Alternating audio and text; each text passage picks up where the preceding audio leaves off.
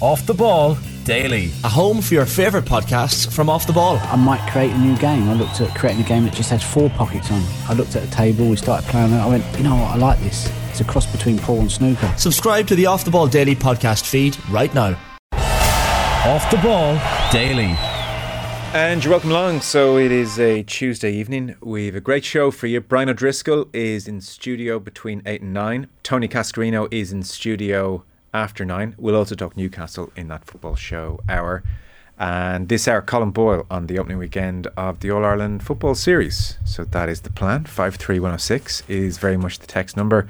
And you can get us at Off the Ball on Twitter. Please do. Michael McCarthy here in studio. Hello. Hey, Joe. And Richie McCormack, you are there as ever. Hello. Lads, how are you? Very well. So uh, Brian O'Driscoll in studio. He'll be, must be said, mostly looking back on Leinster La Rochelle. But tomorrow, Munster fans, fear not. We have Wednesday Night Rugby, Keith Wood and Fiona Hayes. Fiona probably wearing a La Rochelle uh, jersey.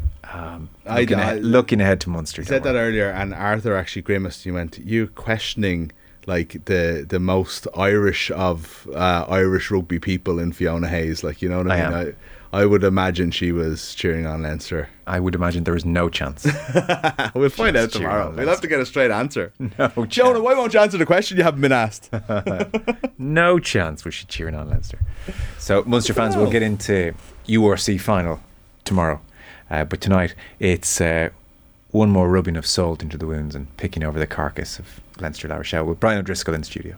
And it shall be picked over in. There'll be nothing left, Joe. Yeah, I saw him. Go- I saw him going through. He was on his Instagram stories earlier on. Like it, he has freeze frames for those who doubt the minutiae that Brian goes into when he's Yeah. looking into these games again. Like he's picking out tiny little things at rucks and breakdowns and all that kind of thing. So it's uh, it's actually fascinating to get a look behind the screen when he does that kind of stuff. yeah. Well, I think he likes to watch a game forty-five times after it's happened before he pops into studio. So he tends to have stuff written down. Um, yes, so that's on the way. There's rumours abound of a slight Oh, tangent Those tomorrow rumours are. to be confirmed. I would say they have a lot of uh, credence. credence. Oh. Yes, yeah, credibility is what Oh. I was going to say there. Yes, Exciting. Um, I would suggest that if people want us to talk about certain things, that there's a certain email address they should get in in the next 24 hours. That's a good point. A slight tangent at offtheball.com. A slight tangent at offtheball.com. There is obviously a lot to talk about this week. It's a perfect week uh, for it. So get in touch. We haven't done it in several weeks, I think, at this stage. So uh, that's coming at you uh, tomorrow. That is the plan. And we'll also talk Newcastle in the uh, football show, as well as Tony Cascarino in studio. Uh, the Tony Cascarino interview, uh, in some respects, it breaks my heart um, because he was over to promote a short feature he has recorded with Virgin Media, and we get into some incredibly interesting territory with him towards the end of the conversation. At which point, he just simply had to go. He was required elsewhere for the premiere of the short uh, video, but an extraordinary situation in his family life whereby he hasn't seen his son, uh, one of his children, in 10 years from the age of 6, 16, from a former marriage. Things were acrimonious and difficult, and he's about to be reunited with his son this summer. So he talked about that, and we could have talked to him for another hour, I suspect, about that subject, but that is very much part of the conversation. And we did say to him, and he was very much amenable, um, that we would pick it up again. So we will do that for sure with Tony Cascarino. Maybe in the next week or two. I mean, why wait? Um, But a good chat nonetheless coming with them after nine o'clock, uh, followed by Newcastle. Man, it's funny. Everything about Newcastle is so good, except for the obvious. This like massive cloud Yeah. over it for a lot of people, and then uh, like I wonder if you don't experience that cloud, if you don't, if if you are immune to the the the rain and the shelter that the cloud brings. yeah, you know, is it in any way, you know, is this just magic? Like, I mean, uh, in some ways, Newcastle coming from where they have, if you try and take the Saudi stuff out of it and the state ownership, which in case people are listening in and think we have an issue with Saudi, whatever, you know, like take the state ownership out of it and you think where they've come from and that, you know, they casually, easily qualified for the Champions League last night. Yeah. How amazing that must be. But, you know, I think most of us aren't immune to that cloud, unfortunately. yeah. And the thing about the ownership is, it's not been a case of spending stupid money. No. That's actually a key point. I think the Key achievement is an achievement here, Yeah. regardless of whether you like it or not. Like, I mean, the the wage bill isn't up there with top four teams. not to mention the fact that they've just kind of come from nowhere. It, it, these things build over time. They're not due to be in the Champions League quite yet. We, I think, we will see a lot of money spent now. Uh, now that they're at that level, and will, they'll be a very interesting team to watch next year. But in fairness, like I, uh, the whole the job Eddie Howe done is such a cliche. But in fairness, the job Eddie Howe has done. I wanted to resist it for a time, but there's no arguing anymore. They've spent 250 million, give or take, since the takeover, which is pretty much what Spurs have spent for uh, context. So you're talking. Yeah, I always I, I always don't like though transfer fees being the way of like I mean as a, as a, a Villa fan that that would be thrown at you. You always have to remember what you're spending transfer fees on. Spurs are spending that on a couple of players building on a team that were already Champions League ready. Newcastle are basically starting from scratch, Yeah. and they haven't. They've got players that that have survived that that were there in the Benitez era that are still there and have been improved, you know, and also it, it's all about wage bill because I mean when you just do a transfer fees, you have Man City down the list because they spent sixty million on Haaland and people are giving them A pluses for their True. transfer acumen, but nothing to do with the wages that are, they're giving the guy. Like, you Yeah, know. well, Kieran Kelly from the Newcastle Evening Chronicle will join us in the football show and explain all. But uh, if you want a sense of their transfer spending, for instance, I know it's not the full picture, but it is Trippier for 12 million, Isak, their most expensive signing, 60 million. I think that will turn out to be very good value long term.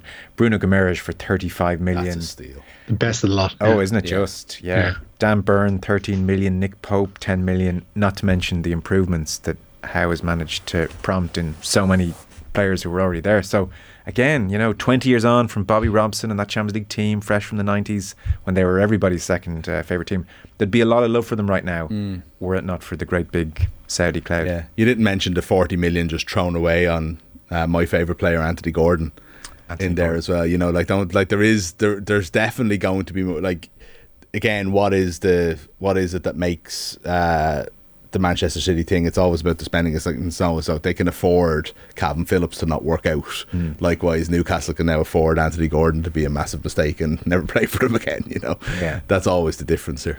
Would Mick care so much about Saudi investment if they'd bought Aston Villa, says Jason Dillon? Yes. Oh, he'd have a Saudi. Oh, I- he'd have a towel on his head, would you stop? He'd have, he'd have a Birmingham That's- jersey on his. He'd have a. Birmingham jersey on his on his back as well. No, I would. I would certainly would. I was. I mean, I'm. I'm. I, I. That's why I never understand when Manchester United fans are kind of like, you know, oh, you know, it'll be, you know, oh, the the ship has sailed here. You know, the horse has bolted. What can you do? It's like I think it's a nightmare. I think it's it's it's absolutely what you don't want. But then then what happens after that? Maybe you start getting a little bit more defensive and you start knowing certain nuances that aren't being told, and you you, you do kind of turn. But it's certainly not what I would want in advance for sure. Cascarino, O'Driscoll, Colin Boyle, not a bad show, lads, to be fair, says Keenan Limerick. No, it's not bad. Few achievements among those three. Yeah. yeah. Uh, Brian in Portmarnock, I watched the Brian O'Driscoll chat on YouTube earlier, lads. I'm not sure what to make of his assessment on great teams. I mean, he's better placed than most to judge, but it seems a harsh assessment. Uh, this was earlier. We'll play out the full um, piece, obviously, after 8 o'clock. I suppose, in uh, quick enough terms, he had said on BT Sport during a Leinster game on commentary that he really hoped this Leinster team got over the line because in his eyes they're probably the best that Leinster have ever been. This is the best Leinster team, um, and I put that to him in the conversation. uh, Where does it leave them now? And he said, "Well, look, you just can't be called great unless you win, and um, you know, be that Mayo or any other example you care to mention." He said, "You just can't say they're a great team." I don't think it's that controversial a view, really. You know, Yeah, I think that uh, like Leinster have no. I agree completely. Actually, I don't. I don't agree. I actually do think that Mayo are, are a great team, and I think the reason for that is it's not. It's the exception that proves the rule. Dublin are considered the greatest team of all time. I'm getting a look from Arthur in there through the Uh. Arthur disagrees with this. We've had this conversation many times. Dublin are considered the greatest team of all time. Mayo pushed them to the edge many, many, many times. Draws, one point defeats, etc. I don't think La Rochelle are considered the best team of all time. Leinster are in a position where they had a home Heineken Champions Cup final against a team that they would have thought they could beat. They went 17 0 up. Don't forget they had big leads in both those matches and didn't complete it. I think that's where you go into. Yeah. You have to win those games to be considered a great team. You can't just dominate, you flat track bullies all the way through the season and not win the finals. Mayo are the exception. Yes, and Mayo were away from home. the news round is What a brought to beautiful you moment that was. with Gillette Labs. Get the ultimate shave or your money back. Neon Night Edition is available now. Uh, Richie to the football. So um, the Irish under 17s absolutely need to win this evening. They do indeed. Uh, they're targeting a quarter-final place in the Under 17 European Championships, needing a victory in their final Group A game if they're to uh, progress to the last eight. They made a decent fist of tonight's start. Indeed, Luke Kerr gave them the lead after just five minutes against the tournament hosts Hungary, uh, but Jake Grant has glanced a header into his own net, so it's 1-1 with 12 minutes on the clock there. Colin O'Brien made one change from the weekend win over Wales with UCD's Daniel Babb coming into defence for Wexford's Calum Harnett. Uh, Tipperary hurling manager Liam Cahill looks set to be hit with a four-week ban. The CCCC has recommended the punishment for comments made by Cahill towards linesman James Owens in Tip's draw with Limerick last weekend. If the ban is accepted, then Cahill can have no involvement in the preparation of his side for this weekend's meeting with Waterford, oh. nor a potential Munster final. That's hefty, isn't it? Do you think so? Somewhat. Well, I don't know what he said. That's uh, that's what I'm saying. I don't know. We know what this like, what why he was sent off and Yeah, what I'm, for. I'm not saying harsh. I'm saying hefty, as in he must have said something. Yeah, it's it's it's. I thought it was a touchline ban. I have to say, and then I was talking to Will, and he was and, and Arthur, and they were like, "No, this is like no training." I was joking. I was saying he should be banned from picking the team, considering the tip are most likely going to play Clare in the Munster final. And they were like, "No, that is actually what the ban is." And it, hefty is actually a good word for it. Yeah, I. I don't mean to suggest that he's going to break the rule, but I, I do I do wonder how it's enforced. Please don't. No, but I, I'm just wondering, like, how do you ban somebody from a private training session? There's going to be no, there's no officials at those training sessions. There's a rich tradition of no contact with the team rules broken in every sport. You would just imagine that he will at least have something to do with the preparation, even if he's not there or whatever, you know. So I just at this stage of the season, how much is there to uh, lose from it? I suppose you know. There was also a degree after his red card of it was in the dying moments. I'm going. I'm going. I'm going. Just hang on now. Look at this. Free. I'm gone. I'm gone. I'm still here. I'm having a look. I'm gone. I'm gone. I'm off. and then the whistle blew, and he's like, "Well, sure, I might as well walk back onto the pitch and shake hands if, if I'm still here." it was the slowest departure I've ever seen. Uh, meanwhile, Giro. Yeah, big news today and a big day for Irish riders. Eddie Dunbar up three places to fifth on general classification after an excellent ride in stage 16. The Corkman finished fourth on the Monte Bondone with stage victory going to Joao Almeida. Geraint Thomas was second behind the Portuguese rider and regains the overall leaders Maglia Rosa with Dunbar three minutes and three seconds behind on GC. As I mentioned, a good day for Irish riders with Ben Healy taking the King of the Mountains jersey, having been part of a breakaway earlier in the stage. Dunbar was pleased with his day's efforts. It's only my second Grand Tour, so yeah, as I said, but I think I'm we're learning quick, and yeah, what happened, we were prepared for it. This three week race, you know, you have to pace yourself. I know my limits. Um, I had to back off a bit there, and uh, yeah, I think uh, that was the moment where the race kind of went, you know, and uh, I backed my way back to Roglic and Kuss, and um, yeah, as I said, I just sat, sat on them. Kuss rode a really good tempo um, to limit the losses. Um, then yeah, Primoz uh, brought the gap back a bit there to finish, but uh, yeah. A certain Mayo footballer who will remain nameless is texted to say, "We were a great team," which I like. Thanks for that, Aiden. no, uh, I'll never reveal. Although I'd love to arrange a debate with him and Brian O'Driscoll. I'd watch that. Was he a was he a uh, uh, was he a uh, Mayo player at that time? Oh, he's a Mayo player of that era. All yeah, right, okay, Like- sorry, yeah, like- no, I, I'll stop speculating. no, don't speculate. Yeah. It's not fair. And uh, to be fair, there's crying, laughing face as well. So there's a yeah, degree of. no, fair play, Lee. Uh, somebody does ask, how is a GA ban on involvement with the team policed? It's not, I suppose. Isn't that the The honor system. The honor system. Well, he won't be. Look, he won't be on the sideline, or you know, you'd imagine in the dressing room for the Waterford game, or and if they qualify for the Munster final, that's a big deal, regardless of what happens with the training. Oh, big time, yeah. I wonder, like the who I don't know who's responsible for this. The Munster Council, or were they sending spies to Semple Stadium on Tuesday night? To kind of, you know, is, is like is Liam Cahill if he does, he obviously won't break Yeah, the can we- but if he did stop pop into like jump into the uh, wash baskets like Mourinho. Yeah.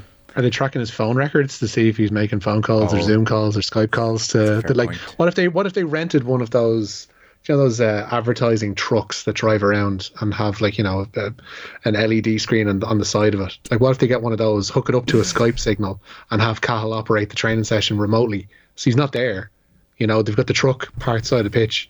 This is absolutely. I'm just trying to explore what the limits are to this to this ruling because it seems I don't know unless they do have somebody parked outside training, Yeah. uh, monitoring this. It seems a bit hard to place. Again, I, I we keep making this about Liam Cahill, who again to stress will absolutely abide by any ruling. But like, what is to happen if like he's in the car there and his phone rings and it's Noel McGrath? Yeah. Oh, the idea that he's not going to talk to the players, like, yeah, I mean, come yeah. on. What if he What if he disguises his voice like they used to do with political members of certain parties in the 1980s in the North? Yeah. Like what, what's what's the if he's using an intermediary or No, proxy it's voice? Keem Lahal here. Um, look, let's stop uh, speculating on, on this specific instance. I think uh, Vinicius. Then, so this thing is really heating up, Richie. It is, yeah. Police in Spain today arrested three young men in connection with the racist abuse suffered by Vinicius Jr. on Sunday. The trio were released from custody after statements were taken and they could return to court if summoned on hate crime charges. Valencia say they helped identify the males who are aged between 18 and 21. Separately, four people have been arrested in connection with the hanging of a Vinicius effigy off a Madrid bridge back in January. They were aged between 19 and 24.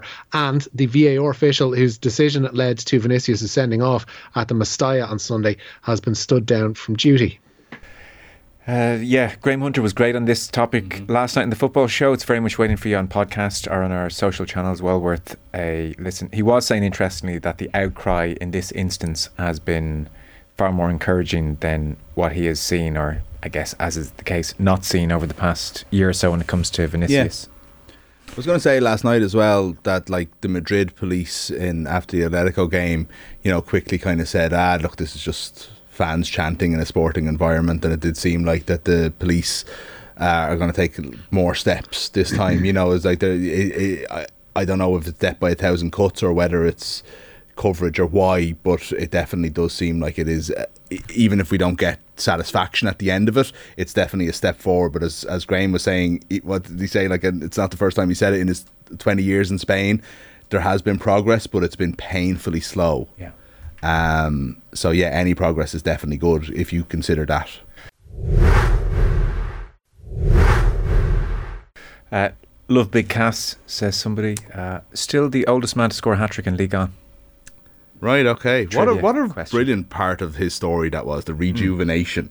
Like, you mean he was like he had a couple of didn't go well from a Chelsea, didn't go well from a Villa, Or Celtic. and and Celtic, of course, yeah. And then suddenly you just go to France and Marseille and Uh, Nancy. Nancy, yeah. He um, it comes up in the interview, which we'll play it after nine. He had a lot going on in his personal life at the time, just wasn't as focused as he could be. It Was a bit of a like um, Jack the lad as well, and English football at that time was a good time. And he said he would put on weight too easily. Like he talked, uh, not to completely undercut the whole piece, but it's always a great mates with Teddy Sheringham, who was just lean as it gets and perfect metabolism. But on a holiday one week, he said, Well, I'm just going to mirror what Teddy does. What he drinks, what he eats, and let's see what happens. And Teddy came home two pounds lighter and he went home seven pounds heavier. So he just couldn't do that. And he was booed on his debut at Stamford Bridge. That's how unpopular a signing was in 1992. Right. Having gone to Villa and Celtic. Booed on his debut. Scored two goals, got man of the match, but was booed. And then in France, he got really serious. He got really lean. He got really fit and had this great uh, six years, seven years. Yeah, unbelievable. in It his 30s. really, like if you think about it, when Ireland, like he's still banned from international football, I think to this day because he was sent off after the after the game yeah. against Turkey. you know, but that was in two thousand. Yeah. Do you know, like, or well, ninety nine uh, for Euro two thousand. Like, you know, he really, really stressed. That's his international career. He still went on after that. So it's a br- it's a brilliant, brilliant like second half of or you know last third of his career. Yeah. Um, And brilliant media career as well. I mean, yeah. the Times for 20 plus years, Talksport 20 plus years. That's no joke over there, that kind of longevity. Uh, Bukayo Saka, Richie? Yeah, new long term deal for him at Arsenal. His new uh, one keeps him at the Emirates until 2027. He's going to earn in around 200 grand a week there. Saka, who's nominated for the Premier League Player of the Season, scored 14 times during the current season. If Leinster aren't a great team for losing three finals while winning four, then Mayo aren't at the races, says Angus on YouTube. I suppose we're talking about very different teams here. In, from a Leinster point of view, like you can't say Leinster have won uh, four. And Johnny Sexton has won four. Yeah. But Who else? who else in that team? Well, he said how many finals have they lost? This is- Three now, and the semi-finals feel like finals. and they were in a final in 2018. So they're there or thereabouts. They're they're. The problem is, and I was thinking about this actually yesterday because we were asked about the the coaches, and it's like you're grading on a curve. You absolutely are, and it's it's unfortunate, but like there's an argument that Leinster are the best club team in the world, and we just eh, there's there's definitely a little old Ireland attitude that we have sometimes to this. Like there's with the resources and with the players, and like I mean, they don't have endless resources, they don't have a benefactor or anything like that. But the way Irish rugby is set up and the way Leinster's rugby is set up, they need to achieve. You know what I mean? And it's like so sorry that like a one point defeat isn't good enough. You know, Leo and Stuart. You know, two years in a row. That's tough. Any other club, you'd be saying they're, you know, out, out outplaying their coverage, but Yeah. Le- Leinster aren't. You know, so they're obviously top three, top four, top two, but they need to be the best.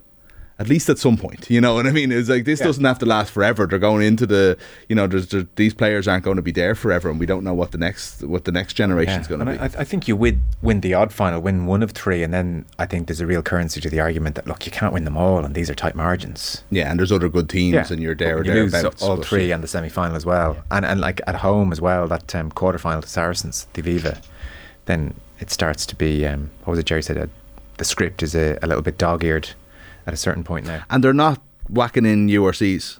You know, I know it's really, really tough with the schedule as well, but like, I mean, their number of uh, of, of domestic titles hasn't been incredible over the last few years.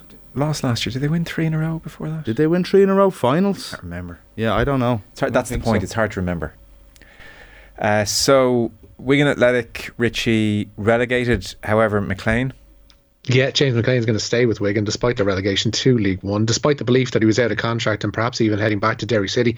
The Republic of Ireland international has been listed among Wigan's retained players for next season. Fellow internationals Will Keane and Jamie McGrath have also been retained by Wigan, who will start with a four point penalty next season after failure to pay their players on time. This term, McLean was never present for them and indeed their player of the season. Uh, now I don't know why this story wasn't the top of the news round because I just still can't get enough of it. Four in a row, Joe. Sorry. Four in a row. yeah, Benchmark. before they lost to the Stormers. So I'm completely wrong in that comment. Sorry about that. Uh, 2 1 to Ireland, by the way, in that under 17 Group A game. Uh, it's uh, another ga- goal for Ron Amelia, the St. Pat's youngster, who's gotten on the score sheet there. The DHL Stormers have stoked the Fires, meanwhile, of Saturday's URC Grand Final with Munster. Assistant coach Rito Hlungwani has defended their hooker, Joseph Dweba, for his celebrations that were captured in a video after Munster's semi final win over Leinster. Dweba was heard to roar the words, We are to F them up, and Lungwangi says Dweba can back up his statements. Yeah, look, Joseph is a very public player, you know. Uh, he's got a bit of a mouth on him, but he is one guy, you know, who usually backs up his words, you know. Um, but, you know, I, I mean, in, in saying what was said, it wasn't something that was meant to go out to the public and stuff like that. So it's not necessarily his fault, but, you know, if there's one guy that I would sort of beg to back up his own words, it's Joseph. So it's not something that we really had a long chat about. At the end of the day, we respect Munster, Munster, probably the only team that we haven't beaten in the USC. They're coming here, you know, with a strong team. So it's a team we, we respect highly. That's pretty well handled, to be fair. He hasn't stoked that up as much as I was hoping for Richie. He's saying if there's anybody who can back up these words, it's Jason Dweba. And his words were, we're going to F them up. I know, I know, but he can't throw his own guy over the butt, over the you know uh, the, the side. He has to. I He has to. I don't think I don't think he's thrown over the side. I don't think anybody would expect him to. Nor did I think anybody would really expect him to go. Yeah, no, he, he's probably is going to f them up uh, in his own little way, which is or less what he's he's said there. Like there's a there's a bit of a smirk about the Stormers going into this game that I like. There's there's comments from John Dobson who's very self-deprecating as regards their uh, the the field there at the DHL Stadium, which we know is an absolute bog. Um, but they they have a little bit of a, a confident smirk about them that I don't dislike. I think there's uh, there's an inner strength there, and they're looking to to prove a point. And I think those comments kind of belie that as well. Yeah. Uh, last one, Bobby on YouTube. I met Teddy at a Spurs game a few weeks ago. Still in incredible shape, and he's 57 years old. Oh, don't tell me Teddy Sheringham 57. I know, I years old. know. Yeah, it's getting he's getting old. now. There was a story about Sheringham, like he was still playing. Was he like playing for West Ham when he was like forty? Played till he was Yeah, he got- 42. And wasn't Got to the cup final. there was a scored, story that somebody did a feature with him, or, or, you know, and he was in his like you know um, house in London or whatever, and the fridge just had bottles of that piece. champagne, Yeah. and nothing else in it. Like you know, and this is guy like he's a what a consummate professional this guy must be. He's playing in the Premier League until he's forty one. Like it's unbelievable, you know. But uh, yeah, I think Tony was saying like he has a slightly overactive thyroid or something, which means he can't put on weight. but surely it, can, it, it surely can't be just weight though as well. Like I mean, it's just, there's probably. Trains. Trains. I know, guess. but like yeah, No, I know what you're saying. champagne only diet. First five yards were in his head, Mick. Don't know if you heard that about Teddy Sheringham, Yeah, good player. SAS. but he was a good player. Sheringham. Oh, Oh, spectacular. player. Yeah. yeah, yeah.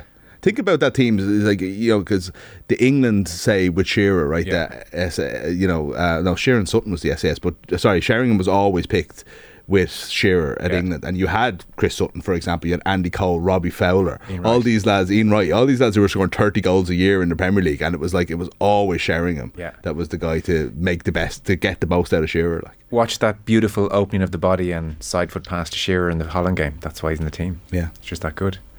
Uh, we are pretty much done. Richie, thank you very much. Uh, nice. Mason Melia, as I mentioned, getting that second goal for Ireland is uh, what 28 minutes on the clock there in Hungary. So looking good so far for Colin O'Brien's side. And Thank it's you. it's it's a case, Richie. A win puts them through. There's they no need goal, a win. Goal difference. yeah, a, a, Okay. no, a, a draw essentially would uh, I think put Hungary through uh, just based on uh, previous records. But yeah, they need to win uh, to go through. And Touchwood's gone uh, good on that front so far. Okay, very good. Thank you, Richie. Michael, thank you very much. Cheers, lads. Thanks.